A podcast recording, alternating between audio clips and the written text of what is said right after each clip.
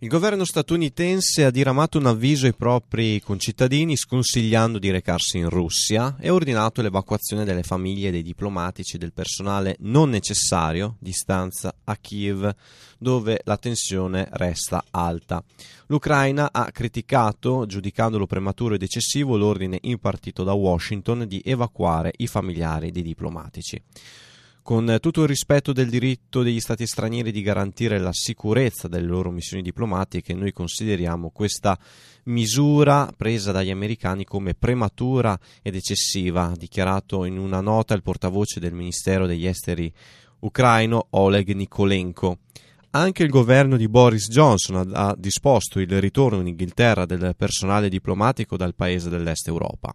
L'Ucraina ha fatto sapere che continuerà nella sua politica di smantellamento di qualsiasi struttura oligarchica e politica filorussa impegnata a destabilizzare il paese, dopo le accuse britanniche su un presunto piano di Mosca per installare un governo amico un'ipotesi accolta con preoccupazione dagli Stati Uniti ma definita assurda da Mosca. Non credo che si debba drammatizzare la situazione, i negoziati con la Russia sono in corso, invece replica l'alto rappresentante per la politica estera dell'Unione Europea Borrell dopo aver annunciato che per ora il personale europeo non viene evacuato dall'Ucraina. Infine, a complicare il quadro c'è la dichiarazione del sindaco di Kiev, Klitschko, che ha accusato la Germania di tradimento missioni di soccorso perché il paese tedesco non starebbe rifornendo di armi l'Ucraina e quindi quanto ha poi eh, dichiarato il sindaco è, o meglio ha posto una domanda, ovvero con chi sta il eh, governo della Germania. Per un aggiornamento, per inquadrare la situazione, abbiamo raggiunto telefonicamente a Kiev Claudia Bettiol dell'Osservatorio Balcani-Caucaso. Lei abbiamo chiesto un po' qual è il clima, qual è l'atmosfera che si sta respirando adesso a Kiev. E in realtà qui a Kiev uh, um, sembra che sia tutto abbastanza normale, la vita procede uh, normalmente. Sappiamo già che uh, da, da, ormai otto anni il conflitto va avanti nelle zone orientali del, dell'Ucraina, quindi nella, nella regione del Donbass è un conflitto ormai che, che tutti conoscono e eh, principalmente la popolazione che non abita in quelle zone lì è abbastanza tranquilla. Diciamo che tutte le primavere, tutti gli autunni, eh, ormai ci sono delle escalation militari e una tensione che, eh, che raggiunge appunto ehm, eh, che sale, insomma la tensione sale e, e quindi mh, mm, normalmente eh, ci si preoccupa in questa situazione qui. Eh, diciamo che eh, l'allarme eh, appunto ehm, è dovuto a questa nuova escalation eh, di questi ultimi mesi di questi ultimi due mesi eh, perché appunto le truppe, si sono effettiva- le truppe russe effettivamente si sono ammassate nuovamente al confine sia con l'Ucraina che con eh, la Bielorussia e eh, la nuova amministrazione statunitense ha creato appunto un clima un po' più preoccupante e allarmante anche per l'intera popolazione ucraina. Eh, diciamo che comunque a Kiev non, non si sente appunto questo clima di guerra un po' perché eh, la popolazione si è un po' abituata, diciamo, a questi otto anni di, di conflitto armato a est e eh, è appunto lontana dalla, dalla linea di contatto e dal fronte. Secondo te le ipotesi di un conflitto vero e proprio, aperto ehm, tra la Russia e possiamo dire la, la, la coalizione eh, atlantica è una possibilità concreta oppure è un braccio di ferro che si gioca su un piano eh, rigorosamente politico e non sfocerà eh, su un, eh, invece su una, su una, dimensione militare. Previsioni è sempre eh, arduo eh, farle, però mh, quali sono un po' le impressioni, le informazioni che, che si hanno? È più che altro una tensione di carattere politico? Allora, è difficile prevedere appunto le mosse militari, soprattutto quando si parla di, di Mosca e di, di, Vladimir Putin. Ecco, è difficile trovare anche dei, dei compromessi, eh, visto che i negoziati finora eh, non sono andati a buon fine. Eh, sinceramente, fino a qualche settimana fa eh, ero comunque convinta che non che fossero semplicemente nuove tensioni non troppo preoccupanti eh, per quanto riguarda un, una, una, nuova invasione nel territorio. Eh, viste le ultime, le ultime mh, mm, eh, notizie, comunque è molto probabile che scoppi eh, un nuovo conflitto aperto, armato, ma uh, secondo me si limiterà comunque ai territori uh, già occupati del, del, Donbass e quindi probabilmente um, ci sarà una nuova escalation militare eh, in quelle zone eh, già comunque armate e già eh, nel pieno del conflitto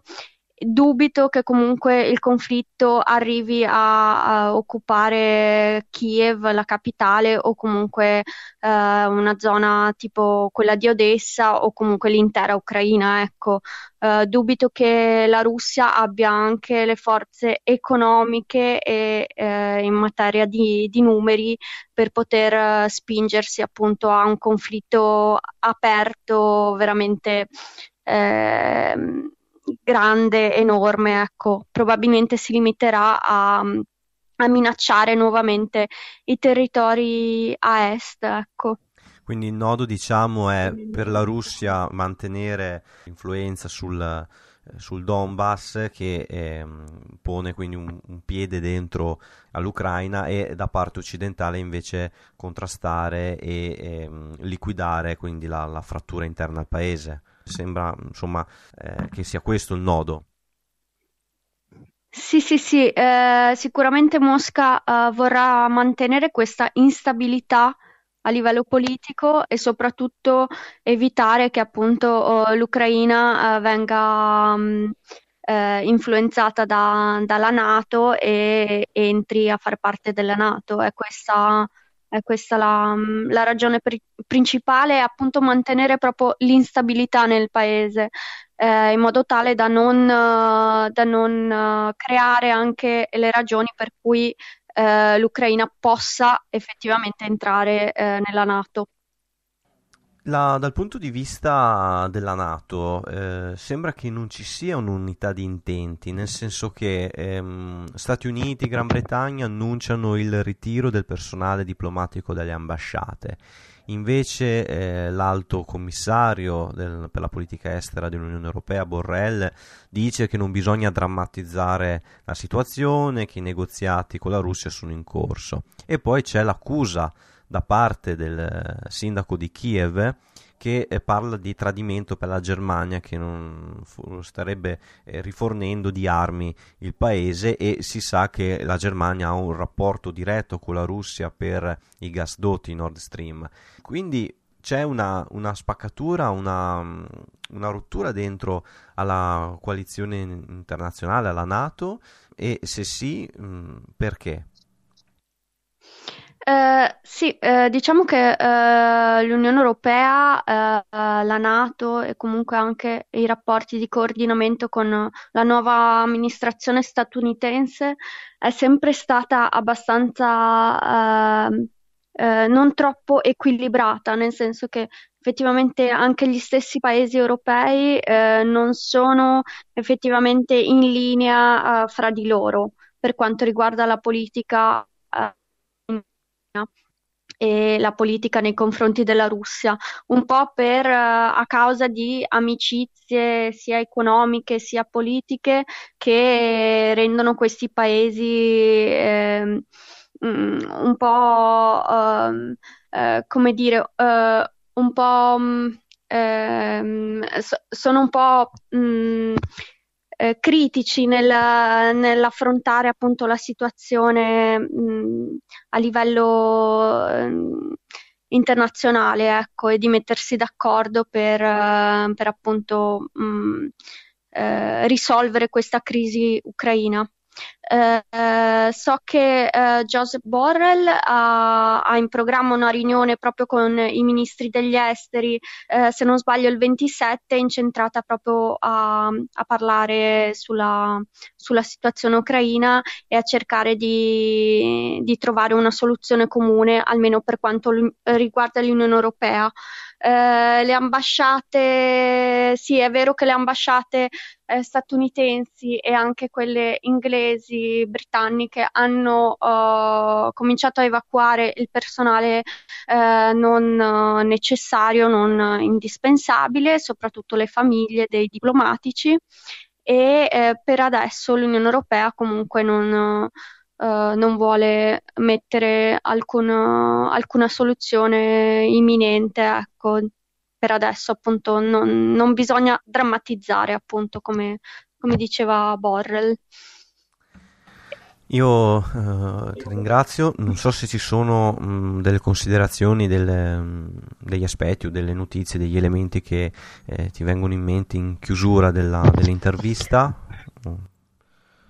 Ma uh, allora al fronte si stanno al fronte, quindi parlando delle, delle zone del Donbass, al fronte si stanno registrando uh, nuove volaz- violazioni del cessate il fuoco, anche con armi vietate dagli accordi di Minsk, che ovviamente eh, non, non, sono in grado di rispettare né,